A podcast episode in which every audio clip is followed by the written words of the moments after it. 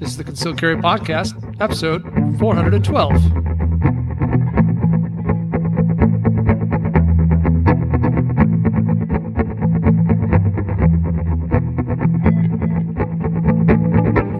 And welcome to the Concealed Carry Podcast. I am your host today, Jacob Paulsen. I am joined today by my co host, humble, insignificant man, Riley Bowman. So humble. Thanks for being here. Hey, you know, thanks for having me on the podcast today. Uh, I, I'm really honored to be on the show with you. Yeah, I think you're going to have a good time with this whole podcast concept. Uh, Riley, in case you were unaware, we're live right now on YouTube and Facebook as well. So, those of us who are joining us live uh, will be watching for your comments and have a grand old time as we record today's episode. Absolutely.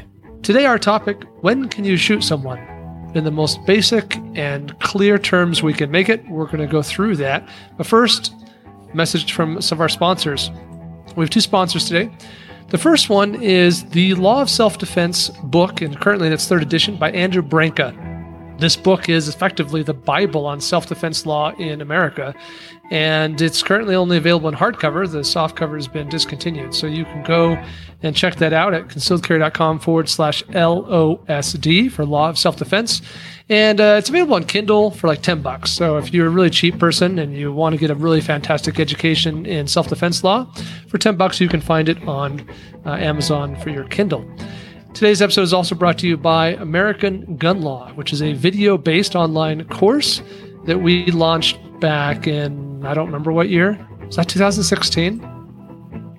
Yeah, I think it was 2016. I think so. Yeah. Yeah. So, those of you longtime listeners have heard about American Gun Law. And this is a video based course. It's a little over three hours long. And it's just everything gun law and self defense law breaks a lot of the myths. And it's a really fantastic uh, product. We don't promote it much anymore because I guess to Riley and I, it just feels. Um, you know, old, but it's certainly not outdated. All the content in there is, is fantastic and good, and we would encourage you to go check that out. And you can learn more at concealcarry.com forward slash AGL for American gun law. All right, Riley. So into our topic today. Now, I I wrote an article and it was published on our website at concealcarry.com just yesterday, April 30th. Title: When can you shoot someone? And my intent here was to just put this in as plain English as possible. You know, we know there's a lot of new gun owners out there, and even for the most experienced concealed carriers, there's there's a lot of misconceptions and myths, and I'll add just complexity, uh, where perhaps there should be some simplicity. And so, my intent and, and hope with today's episode is that we can just kind of go through this in a way that makes it as clean and simple as possible. Does that sound like a plan? Absolutely. Well, I mean, you're the host, so you're in charge. A- unless anyone starts wondering what's up, uh, I was planning on not being on the show today. And uh, it was going to be Jacob and Matthew. And unfortunately, Matthew had something come up suddenly. So I had to scramble and get ready. So You're, the, But, you're, yeah. you're substituting for Matthew. I know I, I, I am the pitch pinch hitter right now. Ooh, I like the baseball analogy. Nice one. All right. Well, so I wish baseball was going right now. Oh, sorry. Uh, I do wish baseball was going Yeah. right now. That would be nice. Or that I, I- could play baseball without my neighbors looking at me dirty. Like, why are you out here? I, I've heard rumors they're going to try to get it going with like some kind of abbreviated season where the teams do a lot less traveling and like they even like do some temporary rearrangements of the divisions. Hmm. Could be really interesting. Well, 160 games a year is a lot of games. So you could abbreviate that and still have a lot of games. Yep. Okay, so here's where we're going to kick this off. We're going to start by breaking one of the largest misconceptions of self defense law of, of when can you shoot one. And that misconception, that myth, is the idea that these laws vary a lot from state to state. So I think this is really important. I think that there's a sense, and, and I, admit I'm guilty, or I was guilty of this at one time, of thinking, well, you know, for this state, it's X, Y, and Z, but I, I don't know about any other state. It's probably very different. And it, it took a lot of uh, research and study, uh, and, and obviously somebody else doing a lot of the heavy lifting for me to really understand that it's not that different from state to state. Yeah, that's exactly right. Uh, the the gun law, the carrying of a gun, the where, the how, the what, that is very different from state to state. I mean, we see similar trends in a lot of states, uh, but but we have to really look carefully at the statutes for every state wherever we are, because even the slightest nuance or, or tweak in some verbiage can, you know, be a difference maker between going to jail or not going to jail uh, when you're carrying your gun out and about. But the use of the gun, that is certainly there are nuances, but it's a lot more similar from state to state. Correct. And so I think that's that's the first key is that you know no matter where you are, if you're listening to this, you may have been led to believe that your state had very unique self-defense laws, or that it varies so much when you cross state lines. And message number one of today's episode is that's really probably not the case. Um, all the self-defense law is ancient, is the key. Like it, it really mm-hmm. all derives from English common law, and even English common law derives from from uh, you know, much older law than that. Stuff so, way older. Right. Mm-hmm. Yeah. The, the idea that a person should have the right to defend themselves is not new. It's not you know because of guns or because of concealed carry or anything else American. Um, it's it's a very ancient concept that we have a right of self defense, and so the laws that govern when and how you can defend yourself uh, have been around for a very long time, and they're pretty dang universal, and that's a beautiful, wonderful thing. And so that's that's the first thing to really kind of understand. Uh, we're going to kind of go through and dis- discuss self defense law in the context or the paradigm of the five elements of self defense. And this uh, originally was introduced to me by Andrew Branca. Andrew Branca is a person who's been practicing self defense law for, you know, he's been practicing law as an attorney for over 30 years and really with a focus on nothing but self-defense law for for more than a decade. And he's really made an extensive study of all the different self-defense laws justifiable force laws or whatever you want to call them across all 50 states. And he really kind of introduced this idea that you know regardless of what state you're in there's there's basically four core elements of self-defense and maybe a fifth one. You know some states have this fifth one but for the most part there's really you know, he, he always refers to as five. In my mind i think well there's really four that are universal and then you have a fifth one that applies in less than half of the states. And so I think our next step here today is to kind of go through these five elements of self defense, explain what they are, how they work. Uh, in the most basic, simple way possible, so that someone can understand when they can shoot someone. And I, I think the the introduction to that is understanding that uh, all of these requirements must be in place in order for you to be justified. In other words, it's not one of the five or two of the five or half. You know, it's it's it's all of them. Mm-hmm. That's right. Uh, you got to have all those elements. You got to meet all those elements of self defense to have a presumption of of of innocence, essentially, or of justification.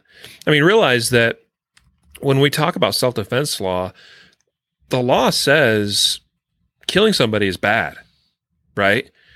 But there's this exception, right?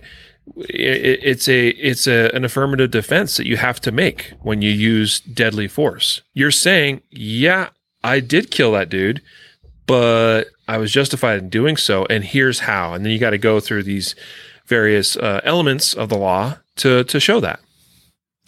Yeah, good point, right? Because it's very binary. Inherently, by by claiming self defense, by saying, "Hey, I'm I'm I'm saying I did this in in defense of myself or others," you're also inherently admitting to have done it to begin with, right? You're saying, "Yes, I yep. did shoot this person. Uh, yes, I did stab this person. Yes, I did punch this person in the face, whatever it might have been." And so you're inherently admitting to the the act of, of force you're just trying to justify it. And if and if your justification falls through, if you end up not uh, being able to claim self defense, if your if that claim of self defense does not pan out for you, what you're left with is just an admission of guilt of having done the the act, uh, which is problematic. So yeah, it's you know as we go through these elements, you need to keep in mind that that all of the required elements must be in place. They all must be true. and they you know beyond a reasonable doubt, right?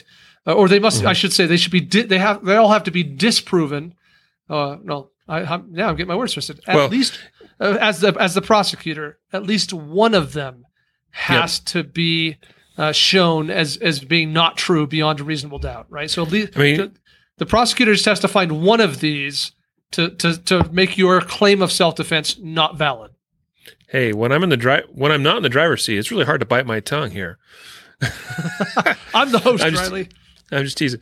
Uh, so, I mean, you're exactly right. I mean, right from the very first element of self-defense say innocence like i mean you you everything else may fall into line. Like your use of force may have been reasonable in you know in some eyes. Uh the proportionality may have been you know acceptable but you picked the fight. You started the fight. You initiated that contact that that confrontation that conflict well innocence out the window so regardless of everything else you're not the innocent party. And in some, in many states, like Colorado, for instance, there's a specific exclusion uh, on that point that if you are the initial aggressor, poof, you're toast. Mm-hmm. So you you you've taken us to the first element. So let's get right into it. Again, we yeah, said you there are. No, you're that's what I do. There, there are finding four segues. Core, four core elements, and then a fifth one that applies some you know in some states. So let's the first of the four core uh, as I call it, is is uh, is innocence. Um, so innocence. You you said it out already, right? You in order for this one to be true, you must be the innocent party in the encounter. You can't start the fight. If you start the fight, or if you provoked the attack, then you don't have the legal right to self defense. That's that's number one. Yep. Ho- I don't know that hold takes on. much more. Pause. Pause.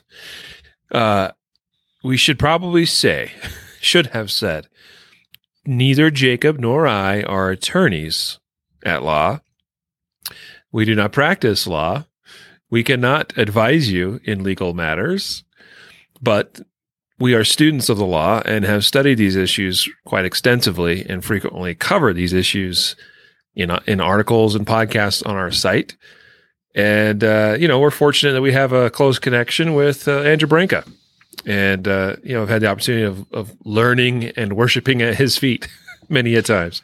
Yeah, and I've been through his instructor program, uh, which is a Mhm. extensive uh, eight plus hour program designed to qualify a person to be able to speak authoritatively on this topic. Um, now, Yep. you know, that doesn't make I'm still working expert. on it. Yeah, and it does it doesn't make me an attorney either. It simply means that you know I'm I'm more studied than the average Joe, I guess. Uh, yeah, for whatever that's worth. I don't I don't know. Yeah. Anyway, all right. Yeah. Just Fair. thought we should uh, get that off. Yeah, off there's a the disclaimer at the end of the episode, but probably good to include it now. so that uh, it is reasonable to presume that we're not trying to provide legal advice. Number two. So the first one was innocence. I'm the innocent party. I didn't start the fight. Right. Number two, Well, do, do, do you mind if I actually throw out a quick example? you were allowed something about that? Sure. Uh, and the reason I bring this up, I think it's kind of relevant. There was a post in a Facebook group that you and I are members of, and somebody talked about an incident they had. It was a driving incident where somebody ran through a stop sign, and they kind of did the the natural thing, like you're like, ah, you ran through that stop sign, like how dare you, or you could have hit and killed me, and so they honked their horn, and uh, and then like yelled out the window, WTF you know, probably with a bird uh, uh, insignia as well attached to their hand, and uh, you know, and then that actually turned into where the driver of the vehicle that ran the stop sign started chasing them. So now I'm not I'm not making any assumptions here about like I'm not necessarily even saying that honking your horn you know constitutes starting a fight, but I'm just mentioning it as an example and how sometimes things can start very almost even innocently. Uh, a lot, a lot of deadly fights start with this whole idea of "I must defend my honor," and that is one of the most dangerous things I think for self, uh, for law-abiding, self-defense-minded individuals is to go, "I'm angry. You, you have." You have uh, taken away or trampled upon my honor. I must defend my honor. And so you say some words, maybe some pushes and shoves, maybe some punches, and next thing you know, you're pulling your gun out and shooting somebody. And depending on how that is viewed, depending on exactly what transpired, depending on what witnesses say, depending on what crappy, grainy surveillance video you have, you might not necessarily be judged as being the innocent party. Yeah, and, and and you know, probably beyond the scope of this this episode today, but a person can also regain innocence. You know, you might be the initial True. aggressor, but then your confrontation can change in a way that you become the new innocent party and the other person becomes the aggressor. And so it, it, it can be dynamic and complicated. Uh, the example I always give is, you know, imagine I'm sitting at the bar, I'm watching the game, and someone insults my team. And so I shove them off of their bar stool. They hit the ground, they pull out a boot knife, and they start to walk toward me. You know, They they may be the first one to pull out a weapon, but I I definitely am the initial aggressor, right? So so it sometimes it may not be as black and white as it sounds, and our intent today is to try and break it down in the most simplistic way possible so it's memorable. Uh, but under you know a, a deeper education and research is, is necessary to understand the nuances and how the devil's in the details sometimes. Yep. The the only way to ensure we don't get ourselves like because there can be a lot of nuanced gray area type stuff with with those kind of situations, like even what you just described. And the only way to guarantee that you don't get in trouble with a situation like that is to avoid conflict in the first place at all costs and to not do stupid things with stupid people in stupid places at stupid times. Uh, Yeah, and and sometimes that that that's not about you know you being proactively dumb. It's about you managing your impulses. Yeah. Yep. All right. So number one was innocence. Here we go. Number two, proportionality. So proportionality is the sense that your use of defensive force must be proportional to the threat. So if you're defending against a threat of low physical harm, i.e., someone's going to slap you in the face, um, th- that that that slap is not likely to cause serious injury or death, and therefore you do not have the legal right to use deadly force in defense of that threat. You may legally only use deadly force, such as a gun, to defend against a threat of serious bodily injury or death. Uh, Uh, I yeah. I take your pause, meaning you want me to say something intelligent. well, I didn't know if you had a comment. I'm happy to just sit back and listen, you know.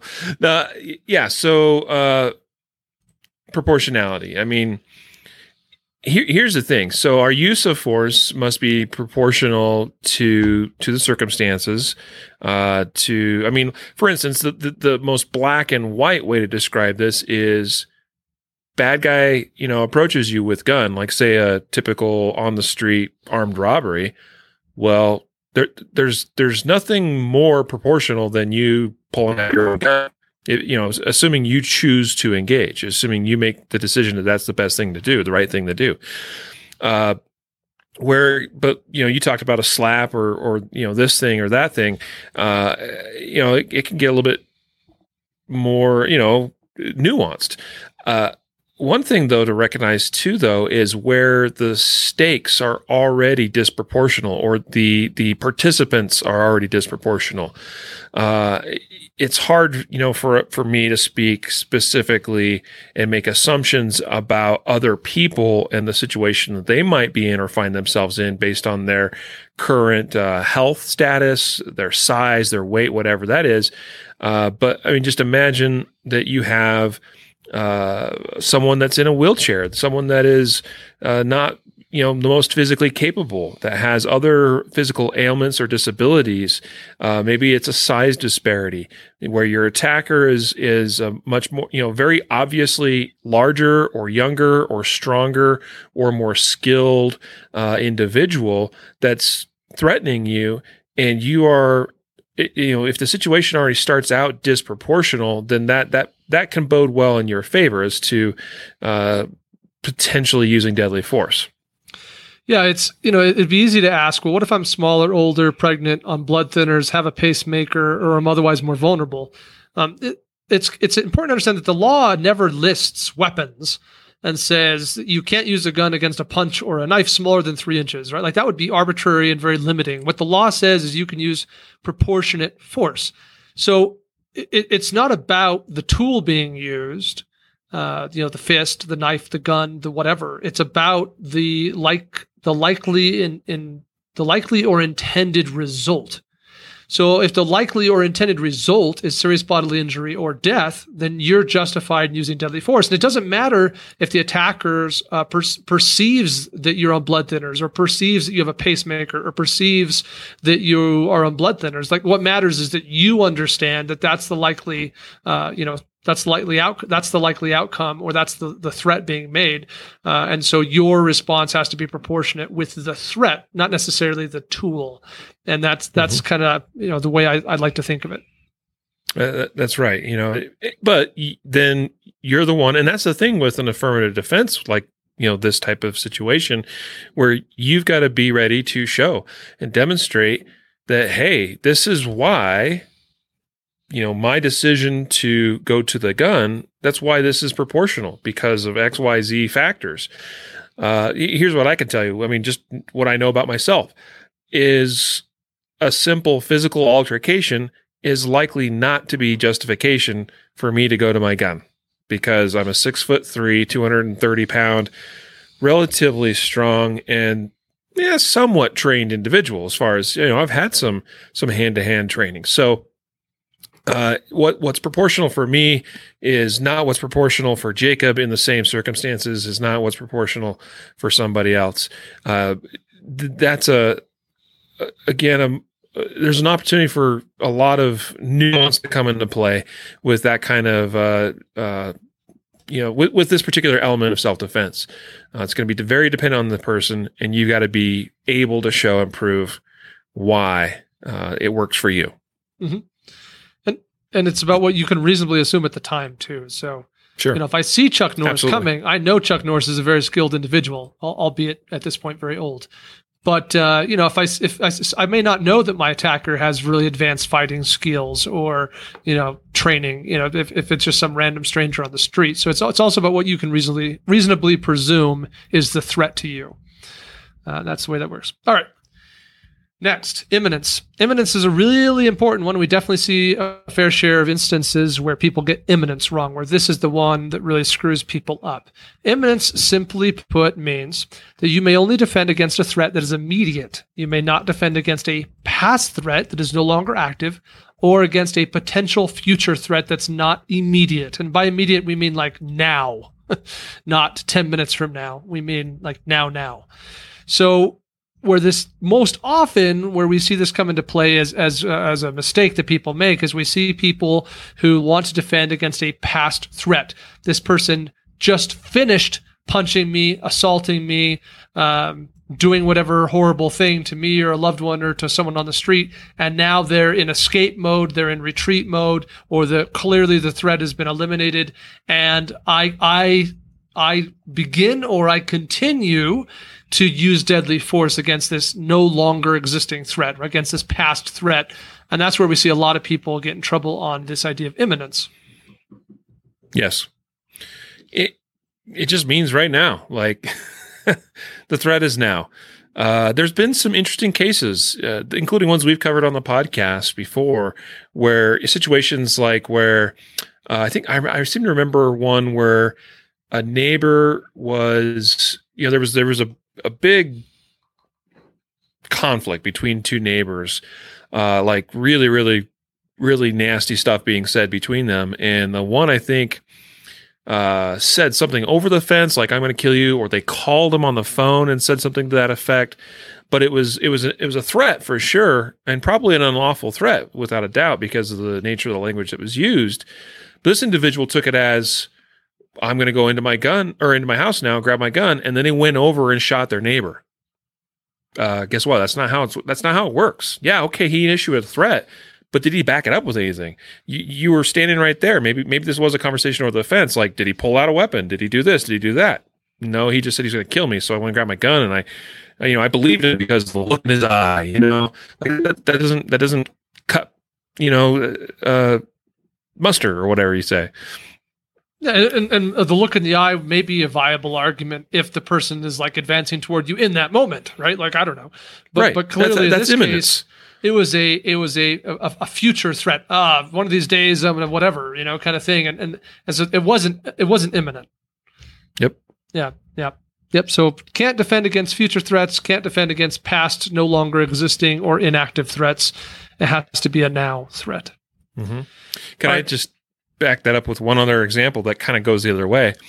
There's a situation uh, here in Colorado uh, where uh, it was actually a, a, father and his son that had. Uh, They got they got very intoxicated, uh, and uh, really nasty things were said between them, and not maybe not necessarily a threat. I think maybe the father did say something like that, but the son like, yeah, okay. Um, the dad went over to his house because they lived nearby to each other, gra- grabbed his gun or his weapon, came over, came back over. Um, the son had armed himself and uh, had to shoot his dad through the through the door. You know, so like, you know, that, that kind of just as an example, a weird example of somebody that did say something and then they did back it up, but the son didn't go looking for the trouble. He didn't go out there to confront him. He didn't do anything like that. He stayed, you know, in his in his domicile, you know, in his home, in his residence, uh, and he defended himself appropriately there. He didn't take proactive action, is I guess what I'm trying to say. So, kind of two contrasting but somewhat similar stories. Mm-hmm. uh, number four. This is the last of our of what I'm calling the four core things because they're universally true in all 50 states, and that is reasonableness.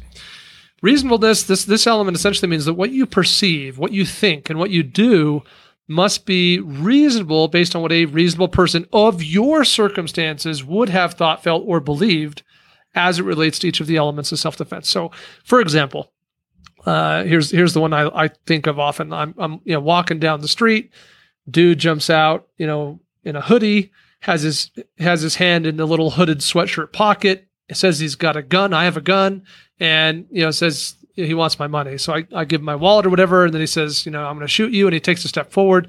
So I so I pop him right. I, I draw and I fire and, and I shoot him, and it turns out he had no gun. It was a finger, you know, that he was he was pointing. So what what matters here, you know, the, the question of proportionality might come up. Well, he didn't have a gun, but Jacob used a gun. Was that proportional? Well, what matters is if my perception of proportionality, right, was reasonable. Would a person, an average, normal, reasonable person, like a jury of my peers, would had they been in my situation and seen what I saw and knew what I knew, would they have perceived that the use of force was proportional? Would they have thought in that circumstance that he had a gun and therefore you know my use of gun my use of my gun was appropriate and proportional so it's mm-hmm. it's this idea that you know imminence and proportionality and innocence they they don't have to be factually accurate what matters is that my perception of them what i saw and what i perceived and then what i did was reasonable based on the circumstance uh, well, as it relates to those other three elements it's it's not even just that you that what you perceive is that way and and, and works within that context of reasonableness. Because keep in mind, like who is this relevant to? What is this reasonableness relevant to? It is potentially a grand jury looking to indict you or a judge you know where cause that's where this typically is going to take place this type of case or could be in an actual full-blown trial right uh, so reasonableness. Remember, everybody's uh, uh, guilt or innocent until proven, you know, beyond a reasonable doubt that they're guilty. That's where the jury sitting there, hearing all the facts of the case, and believe me, prosecutors can be incredibly persuasive. Uh, it comes down to does a, is a jury going to b- buy your story? Are they going to believe you and see it the same way, considering all the other facts of the case? as presented to them. Looking, yeah, the- you know, some some of their factors uh, can be a little bit easier to like some of the other facts of the case could be a little bit easier to show. Uh, well, you know, it, it, we can show how this is the innocent party because of this, you know, right here. We can show this because of that. We can show this, you know, but a lot of times, if you look at uh, convictions, particularly controversial convictions or non convictions, a lot of times it comes down to a single piece of evidence and how that is presented either by the prosecution or the defense. And that oftentimes becomes the deciding factor as a jury's going reasonable doubt, yes or no. So your reason, the reasonableness uh, element. I mean, it, what you you might believe that you are reasonable, but don't forget you got to convince potentially a jury of twelve of your peers to also think that the same way, and that's not always as easy uh, as people like it to like to believe. I'm glad you said that, right? Because what what is reasonable is not. It doesn't matter what we think is reasonable. It's about what you know should it get that far, the jury of our peers think is reasonable. That's going to be the final standard. Uh, before that, you know, if it gets that far, is going to determine whether or not the potentially the uh, the officer or the investigator, or and then the district attorney, and then the prosecutor. All these other people might have to think it's reasonable or not reasonable. But eventually, ultimately, it's going to come down to that jury of the peers. That's that's the that's the premise, right? That's the theory of the system. All, all I got to do sometimes is read comments on various gun or self defense related uh, Facebook posts for me to lose complete faith in humanity as to what uh, normal Joes and Janes out there carrying guns think is reasonable. And sometimes it's rather scary. Yes, indeed. And that's why we do things like this podcast. yeah. Yep. All right, so let's get to the fifth element. And and up till now, I have used, and I, am disclaiming it because because I've never heard Andrew call you know separate these five elements and refer to the first four as the core elements, and and then the, this fifth element. But that's that's just Jacob brain and how I think about it. Because these the the four elements we've discussed so far: innocence, proportionality, imminence, and reasonableness. Those four are universal uh, across all 50 states. This fifth one, avoidance is not universal. This one is kind of, you know, you you have or don't have this requirement, this element in your state. It's also arguably the most co- confusing of them because this is where uh, the whole stand your ground, castle doctrine, and duty to retreat concepts live. All three of those uh, relatively often cited legal doctrines all of them only have anything to do with this fifth element of avoidance. And so uh, this this is the one that I think often gets people confused even though it's relatively straightforward. So let's talk about this fifth element. So the fifth element, the fifth requirement of avoidance basically states that you must make any reasonable attempt to safely retreat from the threat before using force in defense of that threat. So if safely able to retreat from the threat, one must retreat before use of force is justified. That's the concept of avoidance. Now, as of the recording of this episode, there are 37 states where this element is not applicable, where there is no avoidance, there is no duty to retreat, note use of language, right? In, in those 37 mm-hmm. states. Only in the uh, remaining 13 states is the avoidance element required uh, meaning that there are 13 states that have a duty to retreat. So that terminology that we often heard, this idea of duty to retreat, refers to the requirement of avoidance as named uh, or or you know, popularized by Andrew Branca. So hopefully that's clear. Now, the what's the hmm. opposite? What what how would we re, you know the, we refer to the 37 states that have no element of avoidance, no duty to retreat? Those are stand your ground states. So stand your ground, often a, a confusing concept or term, is simply put the absence of a duty to retreat. That's all it means. So we have 37 states that are stand right. your ground states and 13 that are duty to retreat states as of this recording. That's right.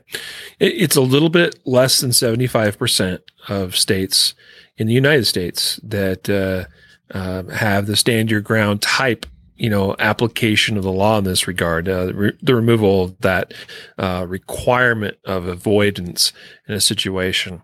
Uh, i don't remember as well on the top of my head jacob might it might be helpful to our listeners to just list really quickly what those states are. He's pulling it up. It's, it's hard to you know keep all that straight.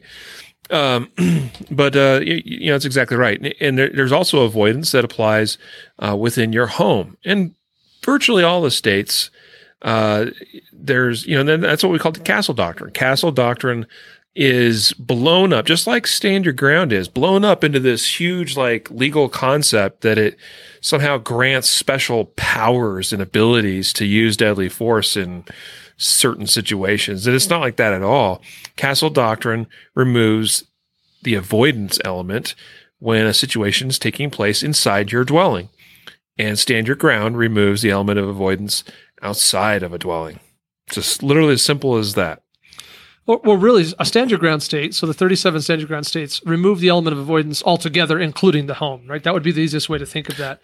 Yeah, so, it's just so yeah, presumed, the, yes. Yeah, the, the, if it's not specifically mentioned. Right. The the the castle doctrine concept only is relevant in the remaining 13 states. Sure, that's yeah. that's that's fair. Yeah, Right. Agreed. So, so in the 13 states that have a duty to retreat, and I will name them here in a moment. In those 13 states, as it were, all of them have castle doctrine. So, what that effectively means is there is no place in this country where one has the e- required element of avoidance slash duty to retreat inside the home. There's, there's, there's, there's no state where that's true. Uh, the, the, the requirement of avoidance only exists in 13 states, and even in those states, only outside the home. Uh, and so that's, you know, all three of these terms, duty to retreat, stand your ground, and castle doctrine, they all simply are that. It's our way of labeling uh, whether or not you have a duty to retreat. And castle doctrine specifically referring to the home, and then and the other two kind of more generically speaking. Here are the 13 states that oh, have go a duty to retreat. Arkansas, Connecticut, Delaware, Hawaii, Maine, Maryland, Minnesota, Nebraska, New Jersey, New York, North Dakota, Ohio, Rhode Island. Yeah. So Some of those are very surprising and some not so much, right? yeah. Yeah, Wyoming's a weird one too. Wyoming could go either way. It's kind of a case by case thing. They don't really have Well- a very well established precedent for stand your ground, but it is Wyoming. Colorado kind of is that way too. I mean, Colorado does not have a true stand your ground statute. Uh, the way Colorado uh, operates uh, currently, you know, under like I guess the current precedent is basically like a stand your ground state, but there are some interesting, nuanced uh, phrases in the law that you know it'd be interesting to see if anything like that is officially taken up and, and really challenged or clarified.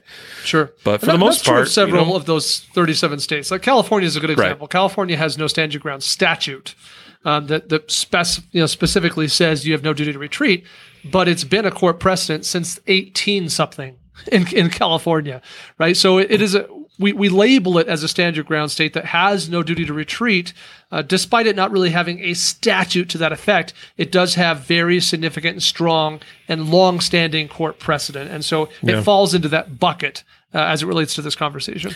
A duty to retreat in and of itself is such a subjective thing. Like, Mm-hmm. uh, a- and number one, that's why I believe that all states should be stand your ground states, because I think it is just unfair to expect an innocent party to have to make the judgment call in a situation filled with stress of, oh, am I, do I need to? Is this a situation where it's appropriate for me to go ahead and retreat? Do I have to retreat? Like, that is such a ambiguous concept to expect people to make complicated decisions. That's a very complicated decision in, in a lot of circumstances. So anyway, point is, uh, you know, and I think it's also a high standard even for a prosecution to, in a state where duty to, treat, to duty to retreat exists, to really successfully argue that as well. Although I'm sure it's been done, I'm sure that's why it exists in cer- certain states. But uh, yeah, yeah, you know, uh, Ohio has worked hard to get rid of their their statute, uh, and has come close a few times, but just can't quite get over the hump. Yeah, it, it is ugly because it's that whole duty to retreat if safely if safely able that becomes so ambiguous. Well, you know, Mhm. Well, did do I, did did you really have time to safely retreat? You know, maybe I thought I didn't, but the the prosecutor thinks I did have time, or you know, maybe the prosecutor thinks that me climbing through a window is uh, is safe, and I think it's not. Uh, you know, or whatever thing. So it's Right. it, it, that's how it can it can kind of become complex and, and this concept of if safely able. Now, I also, you know, nowhere where there is a duty to retreat is there a requirement to abandon people. So this idea of, well, I thought I was safely able to go through that window, but I didn't think my 12 year old was able, or I didn't think Right. that my uh, mother-in-law who was with me was. So that's that's you can see how it gets really com- you know complicated and ambiguous really fast. Yeah. And I'll tell you, the the media has, for lack of a ba- better word, bastardized the term uh, "stand your ground" and has blown it into something that it really is not, uh, and given it a negative connotation for a lot of Americans, which is which is a travesty, uh, because. I think if you talk, sat down and had reasonable conversations with people and explained self defense concepts, including like what we're doing here today, they would go, "Oh yeah, I could see that's that's kind of tough. That's tricky. That's problematic. Like, yeah, uh, maybe we should get rid of duty to retreat statutes." Mm, absolutely. All right, so we're going to recap and then we're going to cover three common questions. The three, I think, most common questions people still have about can I shoot, uh, even after understanding these five elements. So here are our, our five elements once again innocence, proportionality, imminence, reasonableness, and, depending on the state, avoidance. Okay, those are our five. Now, here are the three most common questions that uh, I think come up, uh, especially someone who's new to these concepts. And we we are going to go through these one by one. So, the first one, Riley, uh, who can I defend? You know, is it only myself, only blood relatives? You know, like you know, the, this this whole concept of self defense is it limited in any case to you know only certain people? Uh, generally, no. I'm not aware of any circumstances where where it is. So, uh, all the states I'm familiar with, and I think this is universally true. Jacob will confirm that pretty much statutes are written in such a way that you may reasonably, uh, justifiably defend yourself or others. Yep, I'm not aware of a single statute anywhere. Uh, nor is, and I've been saying this for a long time, and no one's ever attempted to prove me wrong. So I have no reason to believe that there's any limitations whatsoever anywhere in this country relative to who you can defend. Now, with that said, there's there's certainly some moral and perhaps strategic questions there, right, about defending uh, someone in a situation where you don't know all the facts, you don't know all the circumstances, and you know, that's a private conversation for another day. But I'm not aware of any legal limitations that say only these relatives, or only someone with whom you've known for X number of years, or only someone who's a blood, re- you know, nothing like that anywhere that I'm aware of. You have the same rights to defend anyone as you do to defend yourself under the same circumstances. So. Mm-hmm Common question. That's the answer on that one. Okay, here's the next one, Riley. Uh, what about my stuff? Can I defend my car or my pet? No, with limited exceptions.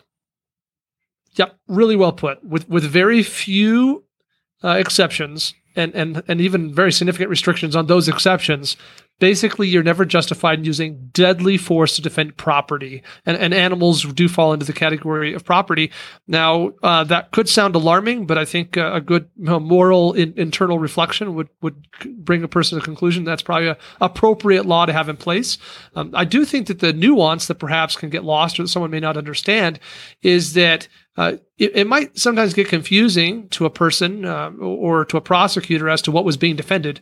So the carjacking scenario is probably the most easy example to kind of paint this picture.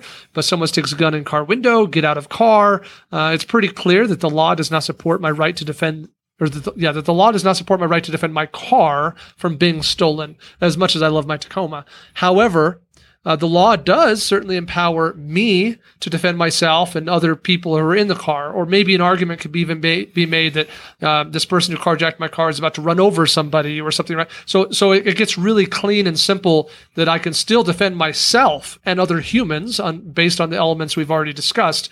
Um, but the car itself, as a standalone object, is not not defendable with my use of deadly force, and that's where maybe there's some confusion or a nuance. Well, you know, in a common situation uh, that people may find themselves in is not that carjackings are all that common, but one that sometimes happens is where you are carjacked, but you've got your children inside the vehicle, uh, a baby in a car seat or something to that effect. And where it's in those kind of situations, it's very much reasonable to assume that if that person takes your car and takes your your babies along with it, uh, those babies are in absolute danger. And uh, in fact, most states have statutes regarding forcible felonies and or kidnappings specifically mentioned in statute as being something that is permissible and justifiable to use deadly force to prevent.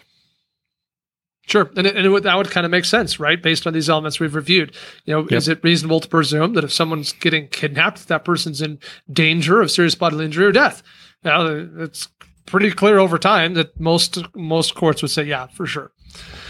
Oh, Riley, Riley is sharing on the screen a comment from Ben that says, "quote That's why Jacob drives a taco. If it gets stolen, no big loss."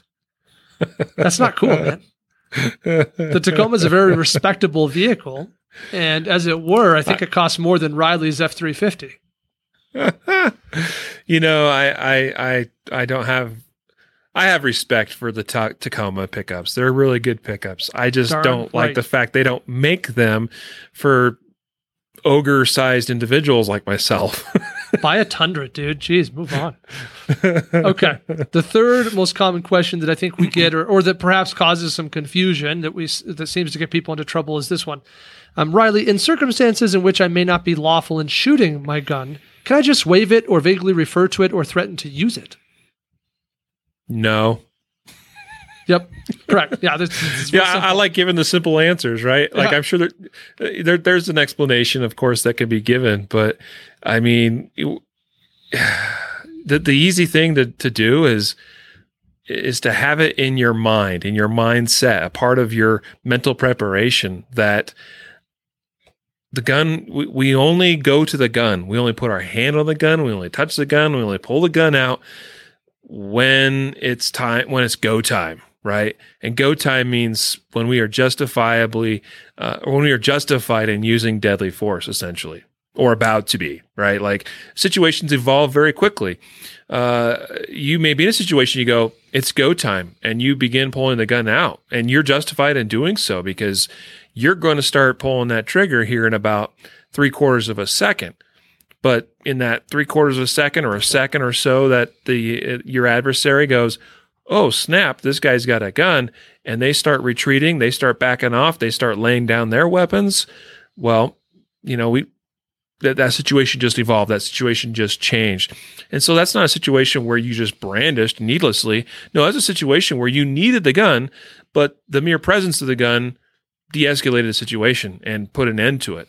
Don't get that confused with I don't like this person yelling at me or getting in my face. I'm just going to flip up my shirt or put my hand on my gun because I'm pretty sure that'll get them to back off. Wrong attitude to have. Yep. Yep. Making a threat to use a gun in circumstances in which it isn't lawful to shoot the gun is illegal. Uh, now, the, the potential criminal liability is different, right? If I shoot a gun at someone in a circumstance where it wasn't legal to do so, my liability can be much, much more significant. I mean, worst case scenario, like attempted, you know, murder, homicide, you know, et cetera. Manslaughter. Uh, yeah. manslaughter, right? But but in a in a situation where I just make a threat with a gun in a in the same situation in which I was not legally able, uh, I'm not looking at the same kind of charges. It's probably an aggravated assault or a felony uh, felony assault or something like that. Um, so it's still Felony very significant criminal activity. I'm sorry, what was that, Riley? Uh, or, or, or like a felony menacing charge. Sure, felony something to that menacing. Yeah. So, so still very serious. It's just not the same kind of serious. But the circumstances in which it's permitted are the same. Now, one quick disclaimer, sh- just to to prevent us from being misquoted. Um, neither Riley or I said that because one can only threaten with a gun in the same circumstances in which one can shoot the gun, one therefore should always just shoot the gun. We didn't say that. Uh, there's still very appropriate situations to just use the gun to de escalate a situation and not have to fire shots. That's A OK where possible. What we said was that it's not legal to make threats with the gun in circumstances in which you couldn't have just shot the gun. That's what we said. Well, that's why I brought up the whole point of situations evolving. That Yeah, that's an that's important right. thing to recognize. Uh, now, uh, one last thing, you know, uh, talking about when can you shoot somebody, or when can you pull your gun out, or brandish it, or whatever. Uh, well, something we see, I see these YouTube videos with fairly fair with fair regularity. Uh, and that is a situation where it's like a road rage type situation. Two cars you know like jockeying alongside each other and yelling at each other through the windows. And the one dude goes huh, huh, huh, and pulls out his handgun. Uh, if that's you get out of here man. You know fix yourself because that's that's that's just that's just wrong. Mm-hmm, mm-hmm, mm-hmm, cool, cool, cool, cool, cool, cool, cool. So I think that about brings us to the end of our conversation here. I'm going to just summarize on a couple thoughts here. Again, when can you shoot someone? Well, effectively, if I had to summarize this real serious, my summary would be you can shoot someone when all of the required four or five elements of self defense law are true. That's it. That's the answer. That doesn't always make it the best decision. It doesn't always make it the right moral or ethical or tactical uh, best choice, but that's when it's legal. You can legally shoot someone when all of the required elements, four or five that they may be, are true, are met, when all those boxes are checked. And that's how it works. A couple of uh, final thoughts here in the in the notes of uh, today's episode. If you go to the show notes, you're going to find a couple of links. One, the link to Andrew Branca's book, The Law of Self Defense. It's in its third edition. It's a great read, and it really talks about a lot of these nuances, those little things that uh, devil in the details, so to speak. You're going to find a link to our American gun law course. It's a comprehensive course that both addresses self defense law and gun law. Okay. You're going to find a link to Andrew's course. He just calls it the Law of Self Defense Level One, and it's about an eight-hour course. And he's taught. He traditionally taught it uh, in person. More recently, he's been really more teaching it online. Uh, but it's available in recorded video on DVD format or for online streaming. You're also going to find a fourth link. Uh, that link is to uh, the the state supplement videos that would traditionally go along with Andrew's course. So Andrew's course, kind of his core course, is an eight-hour course, and then he has a state-specific supplement. You know, this the supplement for Colorado or for Alabama or for Massachusetts, whatever it might be. And I would highly encourage you to consume both, both his level one core course and his state supplement for your state or any other state where you may spend a lot of time. And then fifth, you're also going to find a link in the show notes to um, concealedcarry.com forward slash laws which is kind of our online archive on our site where we uh, keep our library of gun laws by state. You can search by state. You could click on, you know, Nevada, and you could pull up a summary of all the relevant gun laws in Nevada, or you could click on uh, a, a topic like duty to retreat, which is what I clicked on a moment ago when I read you off the states that do have a duty to retreat. And that's really easy to find at concealedcarry.com forward slash laws. A lot of that library of information is also available in our app. Uh, so you can go open the Apple App Store or Google Play and search for concealed carry, or con- the full name of the app is concealed carry gun tools. But we find that if you search concealed carry, it's probably the top two results. And download that for free onto your phone, and you'll also have that library there. And we appreciate uh, you taking advantage of those resources. And should you feel inclined, we appreciate you buying those products via the links in the show notes as we do make money when you do that you know whether that's a product that we sell or if it's an outbound link to Andrew's site or something like that, uh, we do receive compensation when you use those links. Of course, that could be a reason to not use those links. Maybe you don't want us to get compensated. I don't know. All right, Riley. anything else to wrap it up today? Nah, man. You know, people uh, keep uh, keep carrying those guns responsibly, making good decisions, and avoid trouble. If you know someone who's newer to concealed carry, or you know someone who's straight up a veteran. They've been concealed carrying a long time, but they've made comments that make you wonder if they really understand the law. Please share this episode with them. Uh, you can send them the, the link to the video on YouTube, the video on Facebook, or of course, once this is in our pod, podcast feed, you can send them the link to the podcast itself. Uh, you know, help everybody get educated and hopefully uh, encourage those people to subscribe to our podcast with now 412 episodes of fantastic concealed carry and gun law information. Uh, you can subscribe anywhere that uh, a person can subscribe to podcasts, you know, from iTunes to, well, anything. If it's a thing where you can listen to podcasts, it, we're there and you can click subscribe. And that would be a really good idea so that new episodes automatically get downloaded to your device and you listen to them at your convenience when able. And don't forget to leave us a review on iTunes because, you know, that's a thing. It helps makes makes it so more people can find us and it you know strokes our ego which we appreciate unless you say mean things in which case you know we'll put up with it but it definitely doesn't stroke our ego. Mhm. all right riley i appreciate you being with me today. I think that's the end of today. Remember to check out all the links in the show notes. The law self-defense by andrew branca as well as american gun law our online video comprehensive course. Thanks everyone. Riley i guess i get to say it. I'm the host. Remember That's to right. train right train often and train safe so you can fight hard fight fast and fight true. Take care